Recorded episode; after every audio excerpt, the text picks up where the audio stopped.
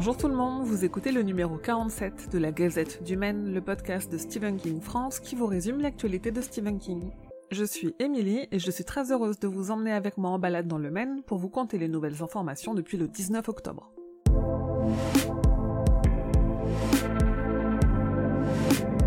Si le recueil de quatre novellas qui sera enfin publié en France en février 2021 a été nommé pour un prix au Goodreads Choice Awards 2020 dans la catégorie horreur.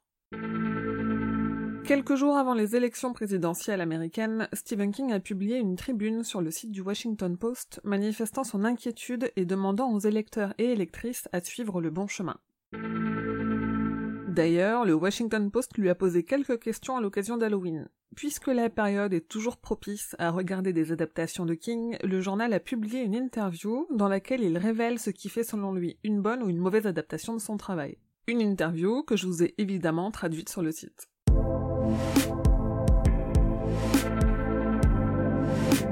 Dans un échange avec Mick Garris pour son podcast Postmortem, Joe Hill, le fils de Stephen King, a émis le souhait d'écrire et de réaliser une nouvelle adaptation de Maximum Overdrive, le seul film réalisé à ce jour par son père. Si quelqu'un m'offrait la chance d'écrire et de diriger un remake de Maximum Overdrive, je sauterais sur l'occasion sans hésiter. C'est le bon moment. Imaginons qu'il n'y a que des véhicules autonomes. Ce n'est donc plus une comète qui les déclenche, mais un virus électronique. Et donc vous avez fait semi-remorque géant Tesla qui anéantissent tout le monde. Je pense que ça pourrait être génial. André Ovredal n'a pas lâché son projet d'adaptation de Marche ou crève, c'est ce qu'il affirme dans une nouvelle interview. Évidemment retardé à cause de la crise sanitaire, on ne sait pas quand ce film verra le jour, mais il profite de cette interview pour revenir aussi sur le projet avorté de Franck Darabon, qui en a détenu les droits pendant plus de dix ans. Le douzième film, Les Enfants du Maïs, euh, vous savez celui qui s'est tourné pendant le confinement en Australie et qui est en fait un préquel à l'histoire de King, sera rated R pour violence et images sanglantes. L'adaptation de la nouvelle Le Croque-Mitaine de King, on n'en avait pas entendu parler depuis un an. Les scénaristes, qui sont également ceux qui ont fait le scénario du film Sans un bruit, rien à voir avec King mais excellent film, ont déclaré que King avait lu le scénario et l'avait approuvé. Il semble pour le moment bloqué par la fusion entre Disney et Fox, mais il se pourrait que le projet voit le jour. Et un projet dont on n'avait pas entendu parler depuis 5 ans, c'est celui du dessinateur et caricaturiste Luz d'adapter Shining en BD. Après les attentats de Charlie Hebdo, il a déclaré que la lecture de Shining l'avait aidé à s'en sortir. En 2015, il avait donc envoyé une lettre dessinée de 14 pages à King pour lui demander d'adapter son roman. Il n'a jamais eu de retour, mais réitère cette demande cette année en publiant 4 pages de sa lettre dans le dernier numéro des Arocs. Côté série, on attaque par une mauvaise nouvelle. Hulu a annulé Castle Rock. La série inspirée de l'univers de Stephen King n'aura donc pas de saison 3. Apparemment, elle n'intéressait au final pas tant de monde que ça, et surtout, Warner, qui fournit Hulu en contenu, a décidé de se consacrer à HBO Max. La nouvelle Le goût de vivre de King a été adaptée dans un épisode spécial et animé de Creepshow dirigé par Greg Nicotero. Disponible aux États-Unis sur Shudder depuis fin octobre, l'épisode a eu une petite bande-annonce avant sa sortie que je vous ai partagée sur le site.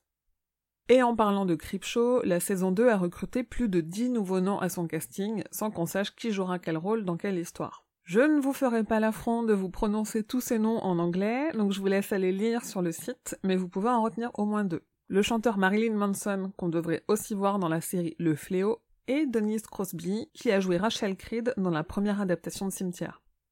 Les trois saisons de la série Mister Mercedes sont, aux États-Unis, disponibles sur la plateforme Peacock, donc accessibles à un plus grand nombre. Si King s'en est félicité sur Twitter, il a aussi participé à une vidéo promo dans laquelle il revient brièvement sur la transformation de son histoire de l'écrit à l'écran, des propos que je vous ai évidemment traduits sur le site. Sinon, Misha Green, showrunner de la série Lovecraft Country, a confié en interview qu'elle adorait adapter ça de Stephen King en une série de 7 saisons. Eh ouais, rien que ça. Enfin, le tournage de la série Chapelwaite, qui est l'adaptation de la nouvelle Celui qui garde le verre, est en cours au Canada et on a vu quelques photos fuitées sur Instagram.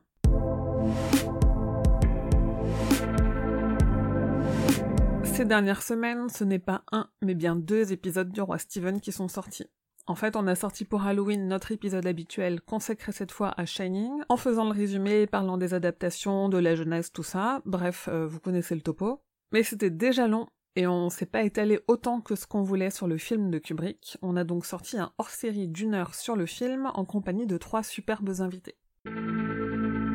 Côté produits dérivés, Mattel a sorti des poupées de leur gamme Monster High qui sont à l'effigie des jumelles Grady de Shining et de ce que pourrait être la fille de Gripsou.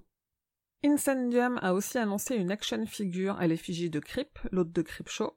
Elle est pleine d'accessoires de la première saison, et même si elle ne sera dispo qu'au deuxième trimestre 2021, elle est déjà en précommande.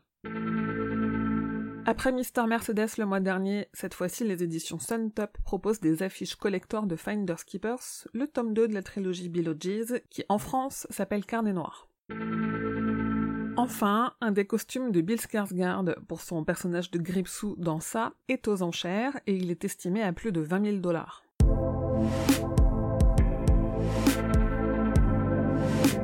Le 25 novembre, Audiolib sortira en livre audio le roman Histoire de Lisette. Long de pas moins de 23h30, il est lu par Marie Bouvier. Le 5 décembre, Condor sort l'adaptation du roman Sac d'os de King.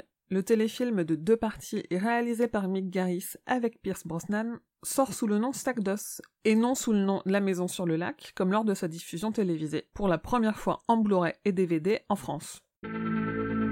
Et on a la date du Blu-ray DVD de la première saison de Show pour la France. ESC Distribution a annoncé une sortie pour le 20 janvier 2021 et il y a 10% de réduction pour toute précommande sur leur site.